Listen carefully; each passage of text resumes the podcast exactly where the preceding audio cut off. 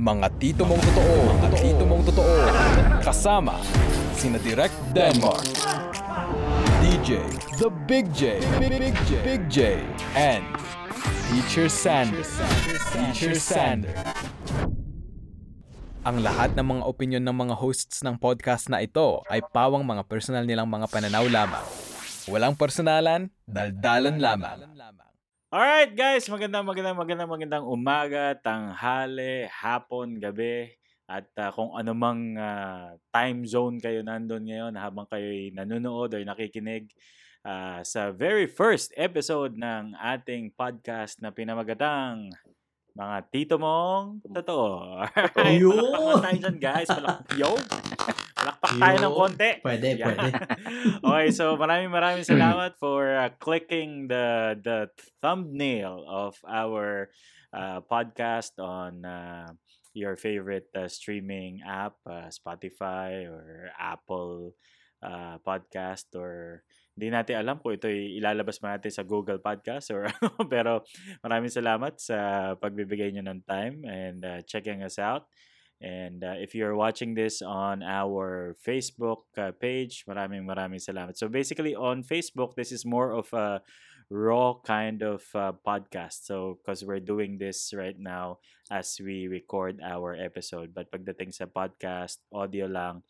Uh, medyo lilinisin natin ng konti. Alright. So, so if you're wondering sino itong tatlong bugok na napakinggan nyo right now, sisimulan ko muna ang introduction because syempre, uh, kailangan nyo makakalala naman kung sino kami. So, simulan ko na, no? Uh, I am uh, Denmark Dolores and uh, most of my uh, friends uh, call me uh, Direct because uh, I'm into the uh, photo and video production. Uh, I do... Uh, corporate video work for marketing, sales, ganyan. I also do photography. Uh, well, actually, the photography ako nag-start. But, you know, I evolved and uh, mula sa isang unggoy, ako naging isang tao. Basically, nag-evolution. uh, so, people usually call me uh, Direct. But, you know, uh, my name is Denmark. And uh, I'm based in uh, Malolos City, Bulacan. Alright? So, Uh, hindi natin tatawagin ng mga sarili natin mga tito, tito direct or whatever. But uh, kung gusto nyo naman, walang problema. That's what this show is all about. Alright? Mga tito mong totoo. Alright? So, pakilala natin all the way, I don't know how many miles from the Philippines. uh, introduce natin ang Wally Bayola ng Hong Kong. Mismo yan, Direct. Go ahead, uh, D J. Yes, ako po si uh, Jay Martinez. Ako po isang uh, radio D J dito sa Hong Kong under Metro Broadcast. Yung Chinese character niyan says uh, Metro Broadcast. So D J po ako dito and um, I have been here since nineteen eighty-six. Simula ng uh, EDSA Revolution. Simula po noon ay nandito na po ako base. Hindi, bali ano po, dito po ako tumanda. Kasi hindi ko po masasabing dito ako lumaki dahil hindi po ako lumaki. Kinulang ka sa tulog ng bata ka. Hindi ka natutulog sa hapon. Kaya dito po ako tumanda. Nako, eh ayan po, ako po ay uh, ako po si Jay Martinez at uh, tawag nga po nila sa akin D J The Big J. Ayan. So ngayon naman, ipapasa ko naman ang uh, ika nga mikropono. mga uh, invincible microphone natin sa ating susunod na kasama dito. All the way sa Pilipinas naman. Bulacan din. Yeah. Bulacan, oh, Bulacan din. Nako. Nako, ang pinakapogi po sa amin at uh, talagang napaka gilas. Teka, teka, hindi ako papayag na pinakapogi sa atin. Hindi ako papayag. Sorry, ako papayag. sorry. Walang sabihin iba, na natin siya yung pinakamaprinsipyo sa ating dalawa. O, ayan. Siyempre, oh, walang iba ko hindi si Sir. Sir Sander. Okay, uh, isang magandang umaga, tanghali, magandang gabi sa ating lahat. Ako nga po pala si Sander Pera. Oh, uh, hindi yan naghihirap. Si... Sander Pera, hindi yan naghihirap. Lagi may pera sa pangalan, pero hindi na i-withdraw. Uh, I am Sander the teacher kasi ako po ay uh, public school teacher based here in uh, San Jose del Monte, Bulacan. Bale, mga ten or mag-eleven years na rin po akong nagtuturo sa sa junior high school. Ang major ko po ay uh, values education. Hoy, hoy, hoy. Bawal sinungaling dito, hoy, boy. Eh, Tito Mon totoo tayo, ha? Tito, Tito Mon totoo. So, taga, taga pares po kami ni Del, Sir Denmark Dolores na taga Bulacan, Philippines. Uh, yun. Sinama nila ako dito sa kanilang boredom. Nadamay ako. Okay, clarify lang natin, no? Baka maniwala kayo na values education teacher talaga to si Sander, no? Pero uh, English teacher po talaga yan. Wala lang naman sa itsura niya. Tsaka Tagalog na Tagalog, di ba? Kasi uh, well, oh, yung sinabi niyang Bulacan, kami po ay taga Bulacan na uh, Philippines, in short, yung laging lubak-lubak na karsada ng Bulacan. So, the never-ending saga of hinuhukay na karsada dito sa Bulacan.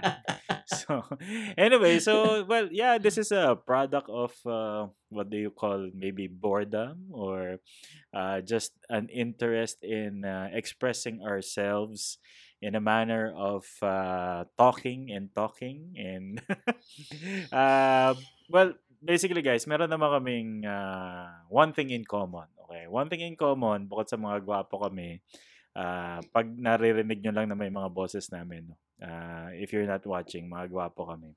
Uh, nagkakilala kami sa uh, isang community ng uh, mga Mitsubishi Montero owners. Okay, so Uh, kami yung ano, kami yung mga gwapo doon sa community na yun. So sabi ko, magsama-sama tayo, total mga gwapo naman tayo.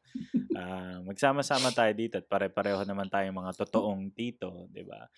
Actually, ang gusto nga naming title ng podcast na 'to ay mga Tito Mong Tarantado, but you know, medyo medyo hindi kasi akma kasi mga mababait naman kami. Mabait tayo.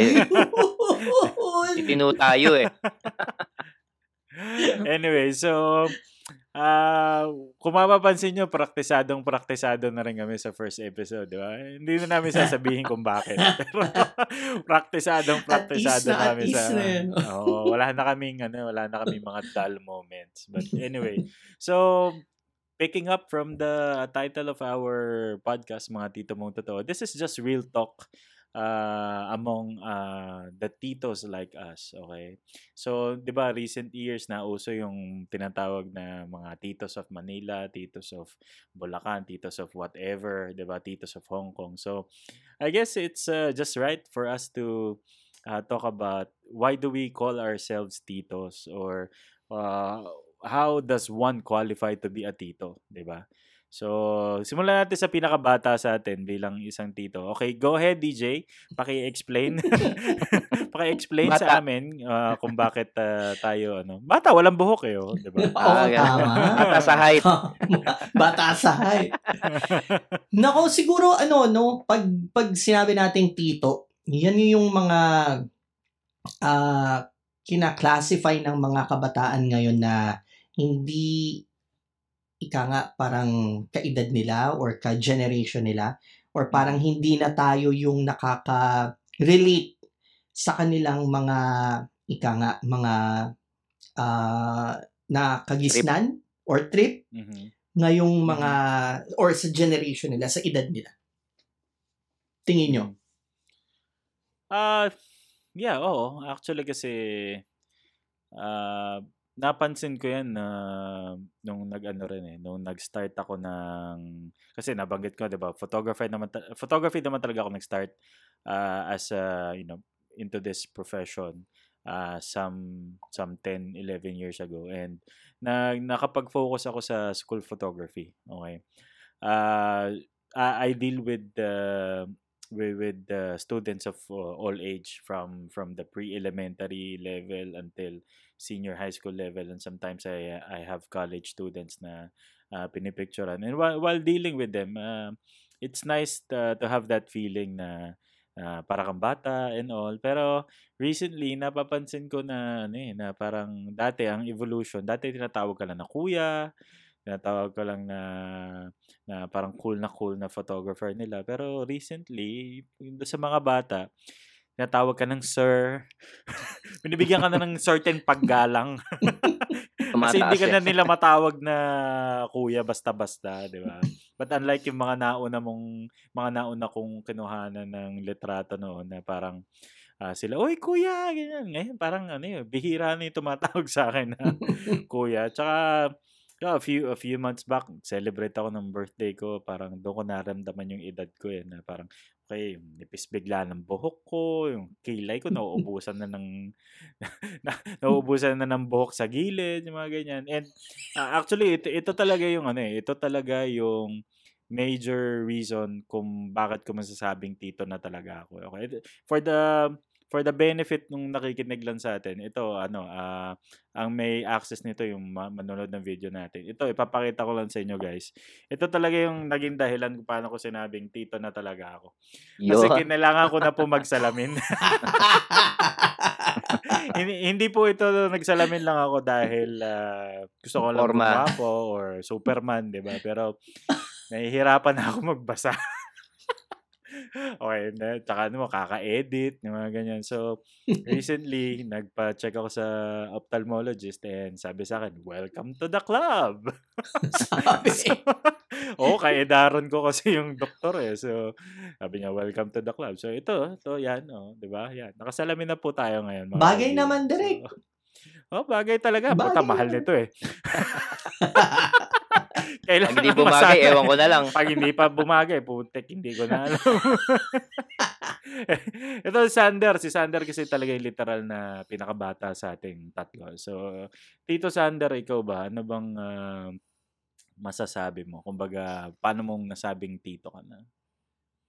Uh, yun nga rin, parang yung nabanggit ni D J kanina. Hindi na tayo same ng trip dun sa mga dati. Naalala ko nga eh.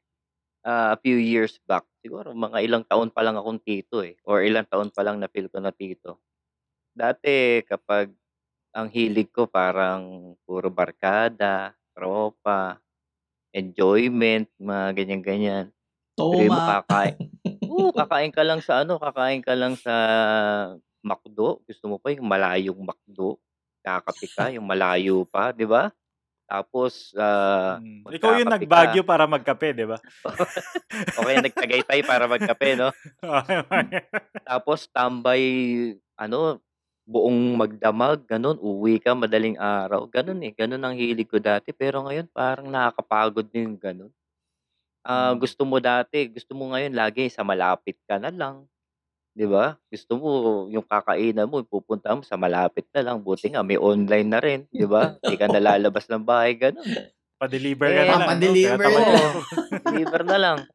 Tapos, yung time na dati, ang iniisip mo lang yung mga wants mo, gadgets, and everything, forma. Ngayon, ang iniisip mo na bills, di ba? Para sa bahay, para sa kung ano-anong mga pangailangan. Don't say bad words. Yun.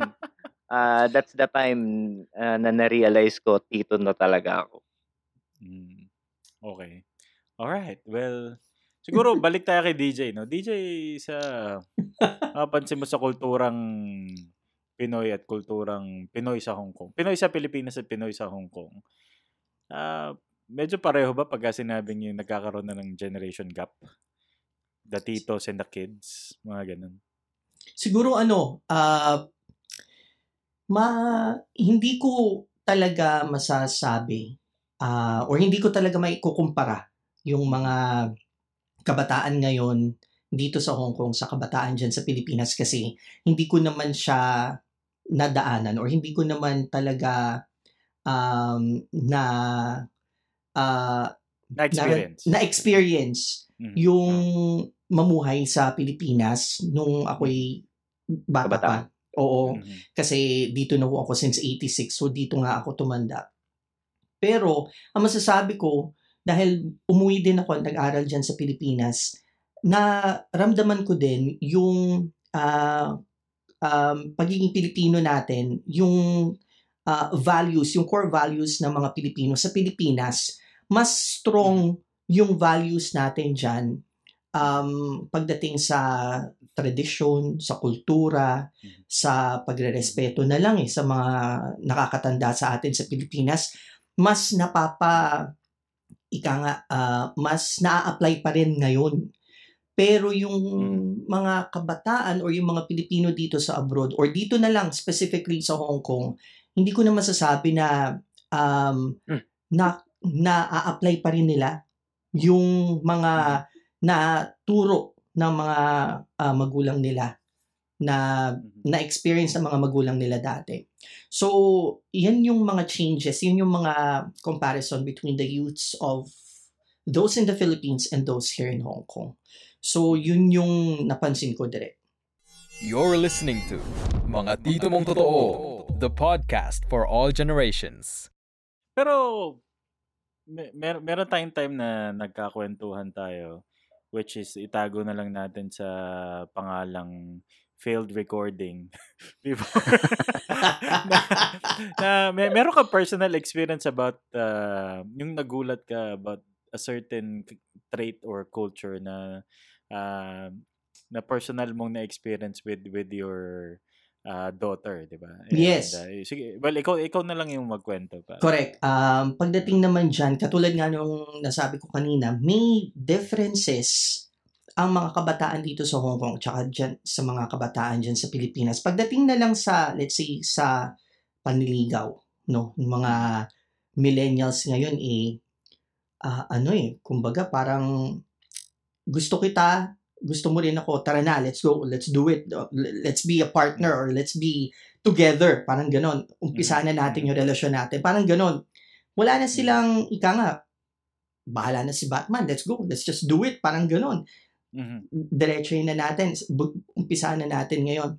Pero yung mga na sa Pilipinas naman, ah, uh, nirerespeto nila pa rin yung mga magulang nung nililigaw nila, yung magiging special someone nila. Kaya ang nangyayari, umaakyat muna sila ng ligaw. So nagpapakilala muna sila sa mga magulang. Pero dito kasi more of, ika nga, parang napaka-ano na nila eh.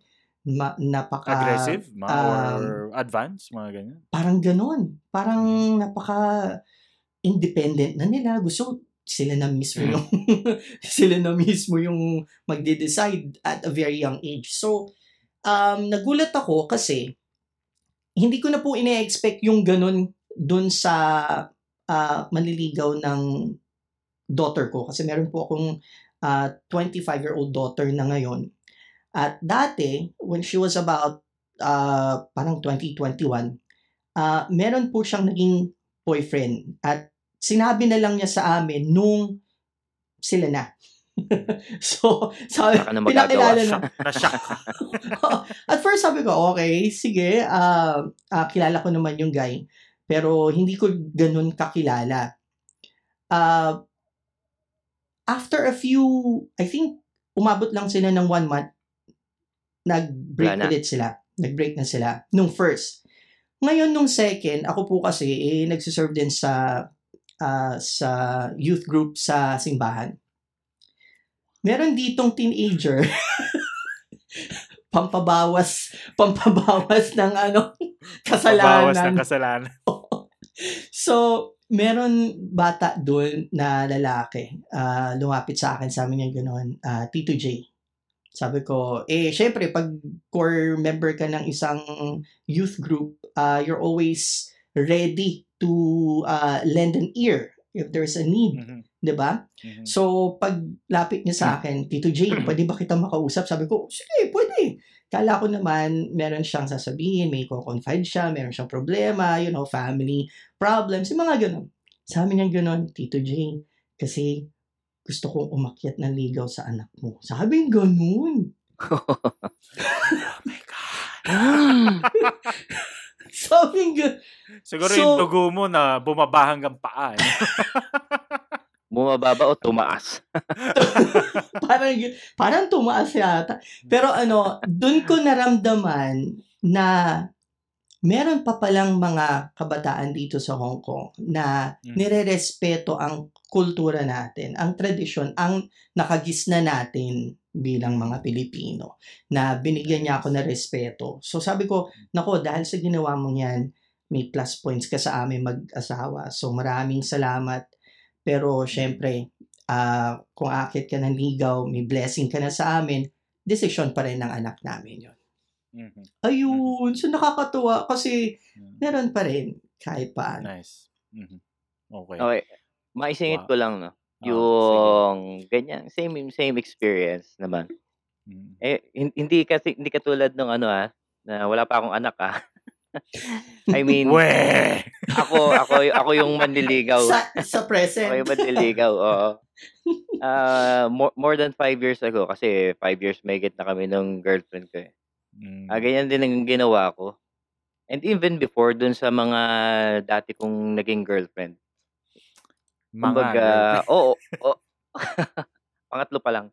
Okay, bali, uh, siyempre, at first talaga, wala kang ibang choice uh, na i-approach sila kundi through text eh. Pero medyo takot pa tayo, medyo naiiya pa tayo eh. So, text muna. So, pakilala, papansin ng konti. And then, uh, pag nakuha mo ng konti yung loob, yun, yung formal na panliligaw, like what I did dun sa girlfriend ko. Uh, kakilala naman na niya ako dati. So, pumayag siya to go out with me. Magkakapisana kami. Actually, pwede naman siyang dumiretso dun sa meeting place uh, straight from work. Kaya lang mm-hmm. sabi ko, ah, hindi, hindi, ako. Uwi ka na lang muna, tapos uh, susunduin kita sa inyo. Kasi gusto kong ma-meet yung parents mo and personally ipagpaalam kita. Ganon. Yun ang naging ano ko. And uh, for me, kapag uh, tama yung paraan at maganda yung paraan mo sa panliligaw, mag- maganda rin yung magiging result ng relationship.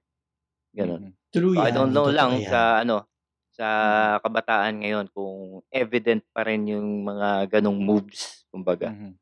Mm-hmm. Okay. Uh, alam kong magagalit na sa akin yung girlfriend mo pagka tinanong ko na naman sa ito. Pero nakalimutan ko na naman yung pangalan ng girlfriend mo. Ano ang pangalan? Sharina. Ayun, si Sharina. Na-meet ko na naman yan, pero sorry na, medyo tumatanda na nga. Pero alam mo si Sharina, pagka magkasama sila ni Sander, isipin mo kung bakit siya, bakit niya sinagot si Sander. Kasi nap- nap- napakabait ng mukha, parang hindi makabasag pinggan, di ba? Hindi ko alam kung ano nakita ni Sharina. Si, kay si Sir Sander. Teacher din naman, ah. Pag tiningnan mo, eh, parang hindi makabasag pinggan. Oo. Oh, y- Makabasag kaltero lang. De, pero uy, teka lang ha, shoutout muna natin si ano, si Sharina kasi ano yan, D J kung hindi mo natatanong, frontliner yan. Wow. Uh, nurse yan sa uh, COVID uh, ano, COVID uh, response wards, mga ganun. Yeah, COVID ward. So matindi-tindi ang uh, matindi-tindi ang pinagdaanan niya, pinagdadaanan niya na Sharina for the past year or so, di ba, Sander? Mm. Uh, lagi ang duty sa COVID ward and kumbaga siguro kung kung nakakabawas lang ng pagkatao ang kakaswab, siguro bawas na bawas na yung pagkatao siya. Oh. Kasi every two weeks yata nagsaswab yan. Kaya talagang saludo tayo dyan. Kaya buti na lang uh, mapag, mapang-unawa yung boyfriend na kahit hindi na sila nagkikita pero for the greater good. Eh, yan. So, maraming salamat sa mga kasama ni Sharina sa sa Bulacan Provincial nga ba siya naka, naka-assign? Tama? Actually, dito sa Santa Maria Bulacan. Mm-hmm. Pero most, uh, kumbaga, salit-salitan sila na nag-duty mm-hmm. talaga dyan sa B I C C. Oh, B I C C. Okay. Oh, B I C C. O kaya sa B M C na yata ngayon, yung pinaka-COVID oh. na facility dyan. Ganun. Mm. Kumbaga, two weeks straight, and then, balik, quarantine, pero pagka, pagka minsan naman, available lang swab, nag-negative duty na naman sila dito sa local hospital dito. And then, after some wow, time, balik talaga. Na naman doon. Ganun. Mm. Pabalik-balik yeah. lang lagi. Mm. Kaya gusto natin so, pasalamatan. Doon natin makikita na talagang, ano, mm, kaya doon natin talaga makikita na napakatsaga ni Sharina para kay Sander. Nasisingit talaga eh, no? Hindi no, di, di talaga ako makapayag eh. Kasi, na joke. Okay. Well, anyway, so, diba, pinag-usapan natin yung kultura, pinag-usapan natin yung mga traits. So, siguro, uh, pag-usapan na natin yung trends bilang mga tito, diba? Uh, Ako, um, nasabi ko sa inyo na hindi naman to personal ano, vengeance kumbaga sa pagkakataon. Pero di ba, uh, nung, nung mga panahong high school, high school elementary tayo, nandun na uso yung mga, uh, alam nyo mga bata, kung uh, kayo eh, ngayon pala nausuhan ng Jordans. nung, nung kami mga bata, doon po yan unang lumabas. Okay? Oh. True. So, Uh, nung nung high school ako, l- lagi ako naglalaway pag nakakita ako ng Concords, nung breads and all. So, syempre, nung panahon noon, uh, hindi natin kaya, di ba? So, uh, sabihin natin itong mga nakaraang mga taon, doon ako bumawi, di ba? doon, doon, doon ako bumili ng uh, Jordans, doon ako bumili ng D Ms, di ba? Uh, tapos yung uh, fashion natin noon na uh, Levi's uh, uh, mga Levi's and all yan, bin- binawian ko ang pagkakataon. Para wala naman tayong pagsisisi kumbaga. So kayo kayo uh, per, on a personal note, ano bang mga tingin yung mga trends noon na bumabalik ngayon na uh, nakakatawa kasi nagtutuloy-tuloy pa rin siya? Ako yung ano, yung um, Chuck yung Converse na Chuck Taylors. Mm. Tuwan-tuwa ako mm. nung dati kasi lumabas yun nung kanga, teenager kuya ko eh. Nakita ko, si kuya ko yung mm-hmm. una nagsuot nun eh, na nakita ko. No? Sabi ko, ang ganda-ganda, ang, ang, ang cool-cool. Tapos nakikita ko ngayon, bumabalik na talagang kahit yung mga millennials ngayon eh, naka, naka-Chuck Taylors na rin. So, nakakatuwa. Dahil kahit saang iporma talaga, classic. Ang ganda Mabagay. pa rin ang dating. Oo. Galing. Mapa short, mapa denims. Yo, uh, Tito Sander. Ganun din eh. Siguro sa damit, parang hindi lahat eh bumabalik. Eh, eh pag binalik ba yung elephant, magsusuot kayo na elephant. Di ba? Hindi naman. Merong mga dati na hindi. So, ang nakita ko na bumabalik talaga, mas common para sa akin siguro kasi I'm into it yung sa shoes, no? Yung parang dati parang pagka nakikita ko puro white, plain white, ganyan, like uh, Stan Smith, mga uh, Cortez, yung mga ganyan, Jordans nga na ganyan.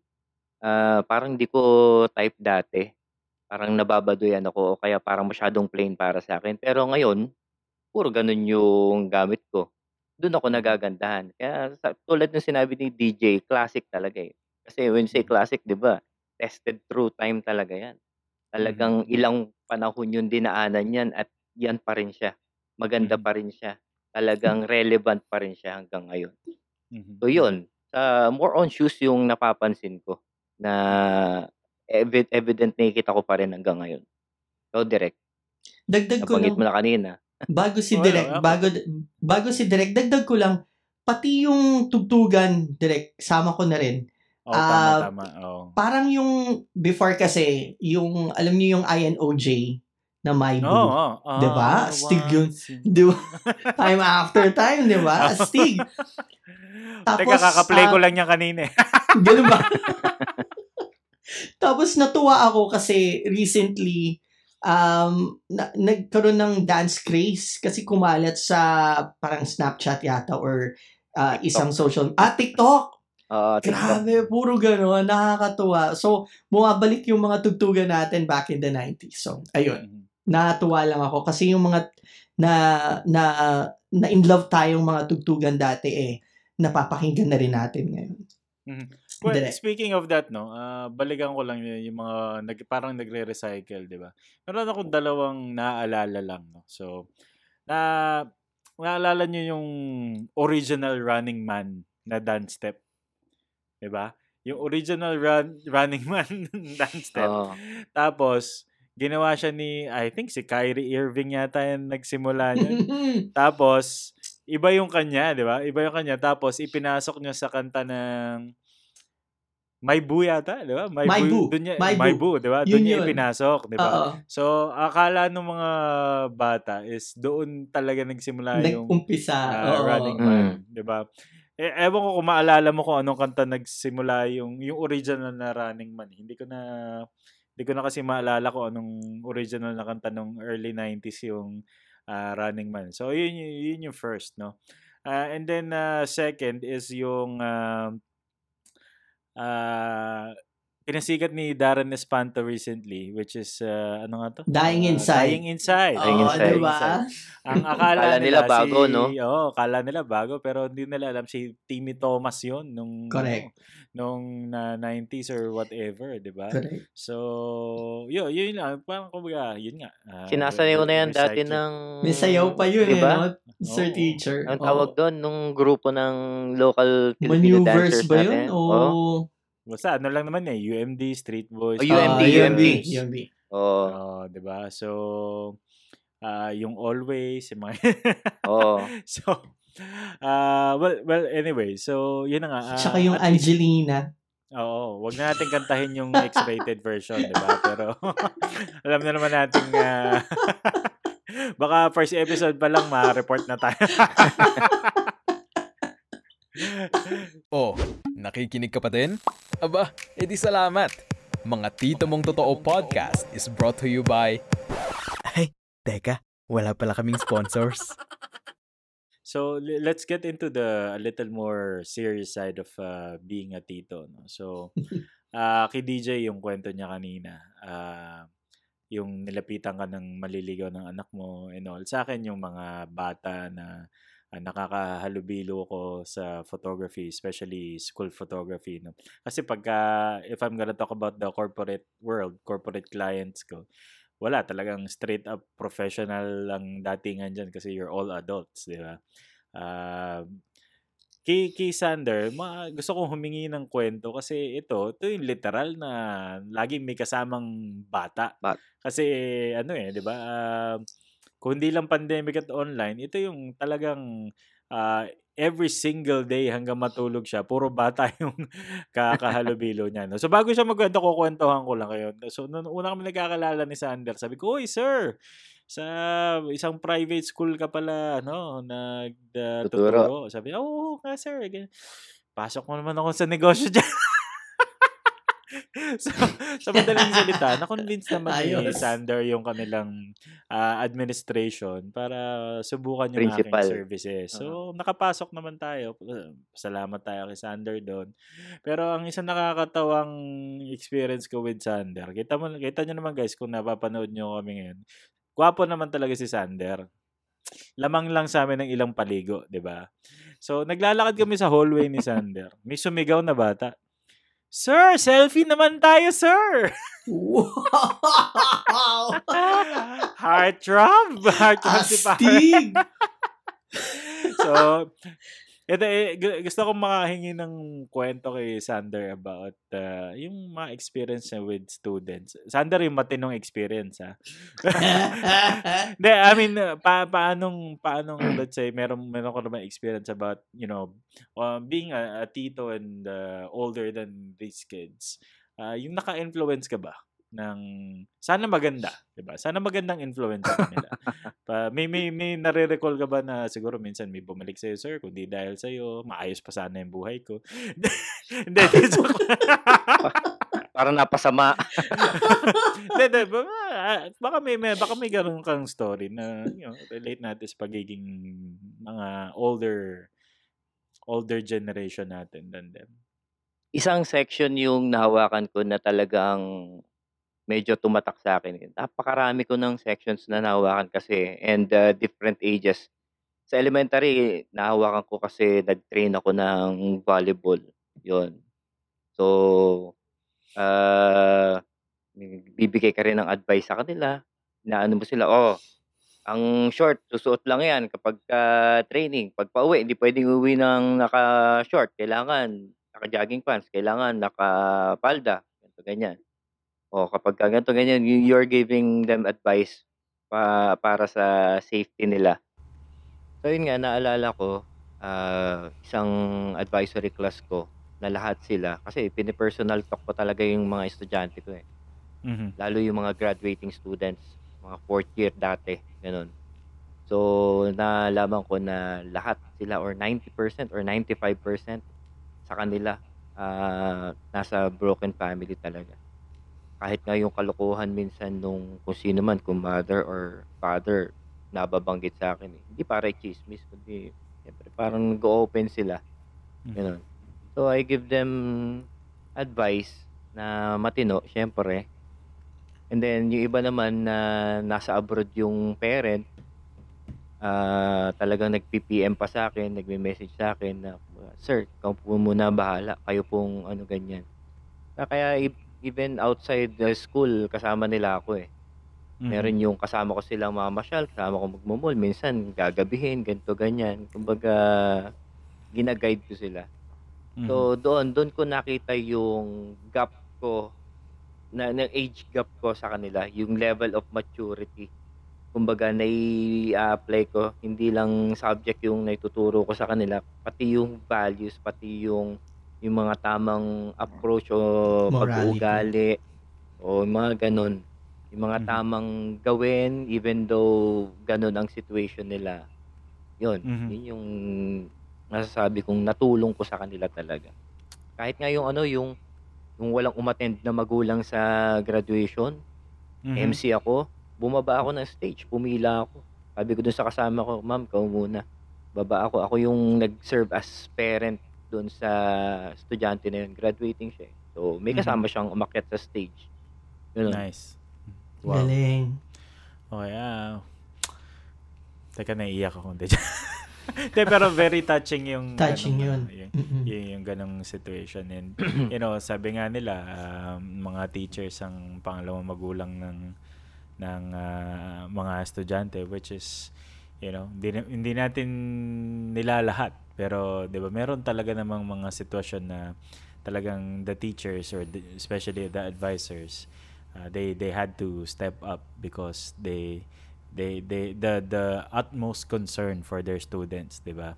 Kung ano man yung kakulangan ng sitwasyon magulang na yun. Yeah, o magulang or na sitwasyon na yun eh uh, sila napupuno. Napupuno, yeah, napupunuan. All right.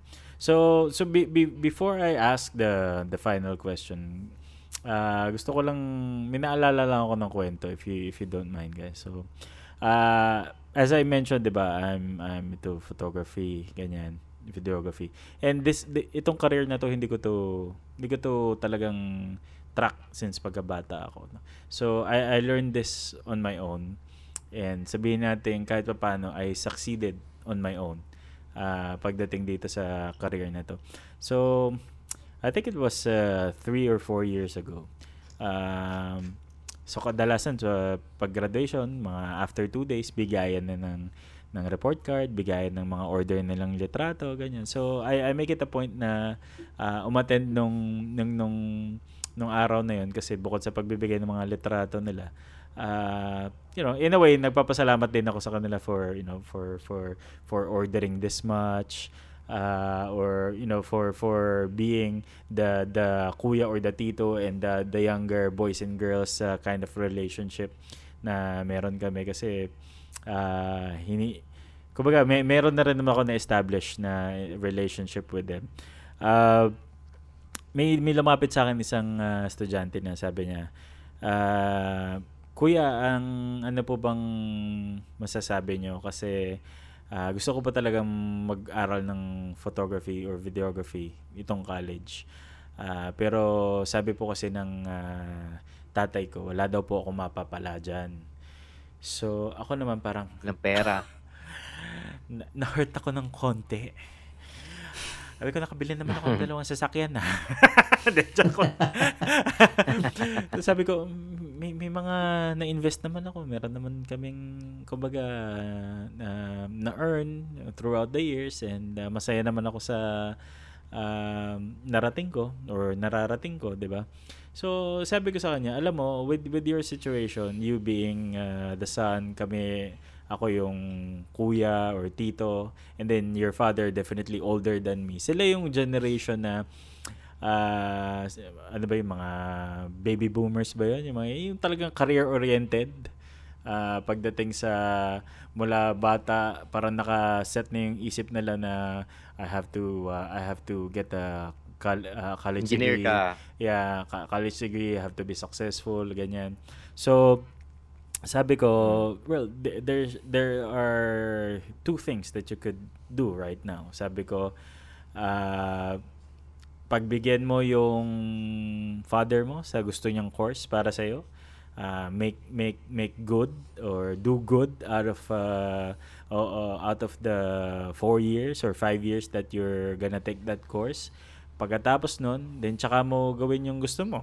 Or you can even do it at the same time, di ba? You don't really have to uh, study this uh, professionally uh, like like uh, what I did.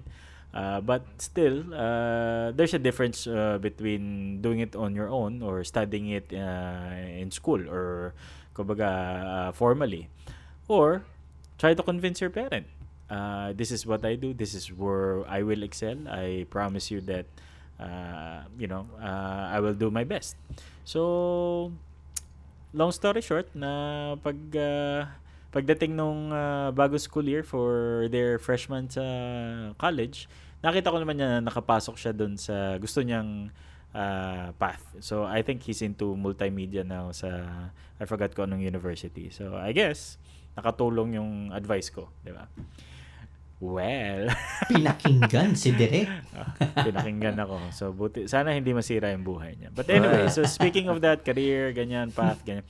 So kung meron tayong kung meron tayong isang bagay na gusto nating balikan na uh, ng mga bata tayo. So sa gabi, sabihin natin ng mga high school tayo. Kasi yung high school uh, bridging yan to to college where we will uh, Uh, choice uh, to choose our careers, diba? Or our uh, profession. So, noong mga panahon na high school kayo or kahit siguro elementary kayo, meron bang isang bagay na kung babalikan nyo ay babaguhin nyo para sabihin natin iba yung buhay nyo ngayon?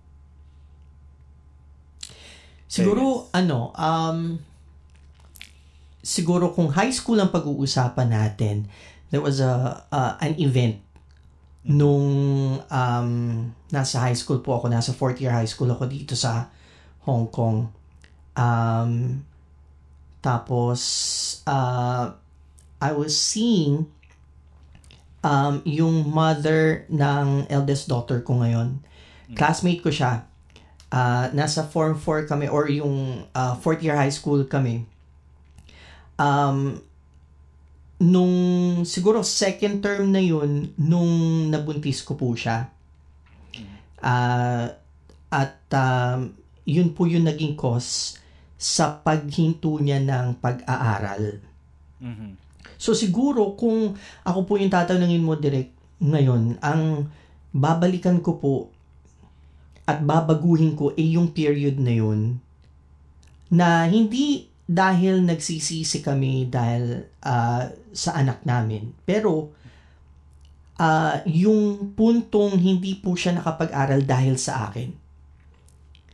So, okay. Nahinto yung pag-aaral niya mm-hmm. sa, nung fourth year high school siya dahil po nabuntis nga siya. So, mm-hmm. babalikan ko yun para at least makapag-aral muna siya. At siguro, planuhin namin talaga yung magiging mm-hmm. future namin dalawa. Mhm. Mhm. Okay. Uh, ikaw ano, Sans? Ako Sander. Kung high school specifically. Mm-hmm. Uh, siguro that that time pa lang aalamin ko na talaga kung ano yung pinaka gusto ko, kasi umabot ako ng fourth year, di ko pa rin alam yung gusto ko eh. Uh, okay. Ang uso that time yung ang boom nag-boom that time yung mga nurse. Yun yung mm. tinatawag, inaano sila sa abroad, gano'n, na-hire sila abroad. Mm-hmm. Eh, di ko naman makita yung sarili ko sa pag-nurse, sa pag-engineer or what. Mm-hmm. Yun. Ang, ang focus ko kasi noon dati, ano eh, I'm into C A T. Kung alam nyo yung C A T. Bayo naman. Oo, doon ako, doon ako active talaga. Doon ako nag ano, nag-champion kami sa mga fancy drill, kami ang ano talaga, umaabot pa kami ng regional national talaga na champion. Sabi ko, hindi naman ako magsusundalo. So yun. So kung maka babalik ko lang sana while while doing those things na gusto ko, sana uh, inalam ko din kung ano yung talagang path ko mm-hmm. ng ng career ko, para talagang yun ang pinaghandaan ko at Uh, tinumbok ko talaga. Yun. Mm-hmm. Yun siguro, yun lang. You're listening to Mga Tito Mong Totoo, the podcast for all generations. Hindi ko alam kung common ba talaga itong nangyayari or dahil siguro pareho tayong uh, pareho tayo ng mga experience sa buhay. Pero ganyan din ako nung high school, Sand, uh, Sander. Wala akong specific path na gusto nung, mm. nung high school ako. Wala. Kumbaga, minsan nga nagbibiro ako pagka na-invite ako mag-career talk. Uh, ako yung hindi conventional na na professional na pagdating sa career choice, kasi no high school ako wala akong wala akong ano eh wala akong specific na gusto ko talaga. So for example, nag-entrance exam ako sa mga college and, colleges and universities na wala akong common na course na na in-applyan, di ba? Iba-iba. Nag-apply ako ng nag-apply U S T ng Lasal, ng San Sebastian ba yun? Uh, kung saan-saan po. Tapos uh, eventually nag-end uh, up ako sa Don Bosco Mandaluyong. Iba-iba silang lahat ng courses. Uh, tanong ko pa nung bata ako sa nanay ko, may ano ba yung uh, course na pati tinta ng ballpen eh, binabayaran ng kumpanya. So sabi niya, anak, mag-engineer ka, mag-process engineer ka, mag-manufacturing engineer ka. Sabi ko, ano yun? so So, yun na nga. Well, sabihin natin, hindi naman ako nagsisisi na doon ako pumasok sa college ko, Don Bosco. And I'm a proud Bosconian. Masaya ako sa experience ko with my college life in Don Bosco. But, uh, yun na nga. After a few years, um, hindi-hindi yun yung parang, uh, hindi ko nakuha yung mga gusto kong trabaho na uh, gusto ko gusto ko talaga, di ba? Uh, until ma- ma-expose ako sa una sa pag-hobby lang ng photography, and then eventually sabi ko uh, let's just make a career out of it. And uh, three, four years down the down the road, I uh, I told myself na, you know, let me learn another craft, which is videography. Uh, and you know, dun dun na siya nag-involve. For the past ten, eleven years I've been doing this. And uh, if I if I share it with uh, the kids na nakikinig sa Career Talk, uh, sinasabi ko na it doesn't mean that kung wala kang isang solid specific path nung ikay bata, wala kang mapapala, di ba? Because there are a lot of people who succeed uh, the unconventional way. Tama ba English ko? Unconventional? Yeah, yeah, teacher? Yeah. Tama. Oh.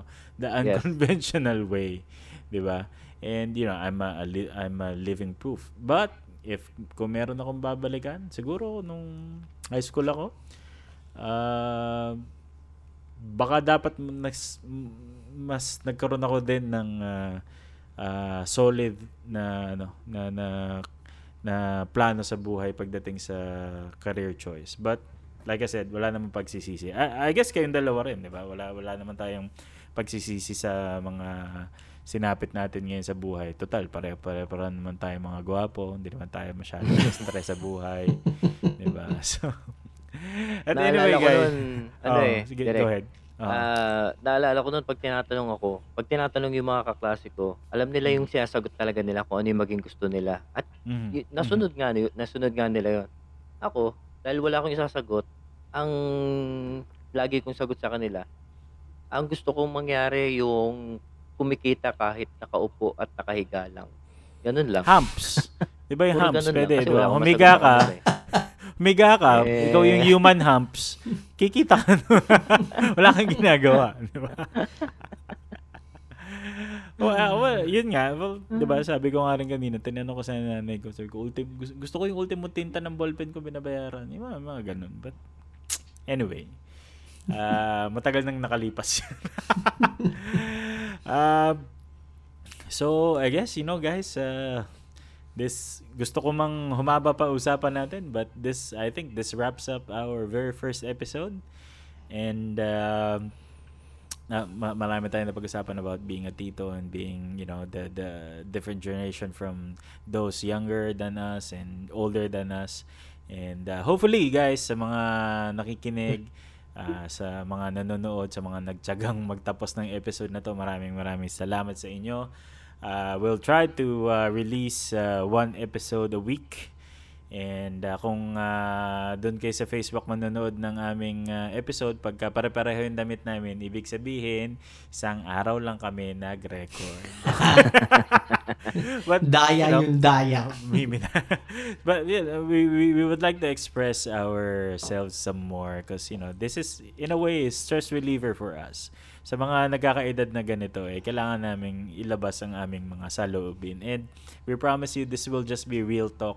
Walang walang promotion of uh, anything or or, or uh, wala wala kaming i-influence sa inyo dahil gusto naming magaya kayo sa amin. Gusto lang naming sabihin sa inyo kung ano yung personal naming uh, mga ano mga uh, opinions. Okay guys, so uh, meron pa ba kayong last words before we finally close this episode?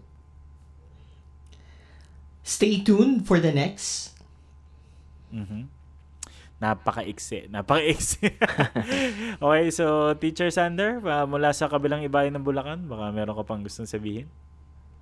Ayan, sana yung mga nakinig sa amin at sumama sa amin ngayon, sa kwentuhan namin ngayon, kung na-enjoy nyo to, uh, at gusto nyo pa yung more kwentuhan, tutok lang kayo sa amin pang mga susunod na episodes. Okay. So, uh, we'll try to make this a little bit more interactive in the next few episodes. Uh, down the line, hopefully makapag-invite din kami ng mga guests para hindi naman kaming tatlo lang yung lagi nyo naririnig. So, we'll try to tackle different different things from, uh, I guess, motoring, live life, career, uh, current events, whatever. Basta usapang totoo lang ng mga tito. Kaya nga tayo mga titong totoo. Right. So in behalf of uh, Sander, Teacher Sander from the other side of uh, Bulacan, and also miles away from us right now, in behalf of uh, uh, D J the Big J, uh, this is Denmark Dolores, and uh, maraming salamat po sa pakikinig nyo sa mga tito mong totoo. Thanks for tuning in to Mga Tito Mong Totoo, the podcast po- podcast for all generations. Kita-kitsuli next week for a new episode.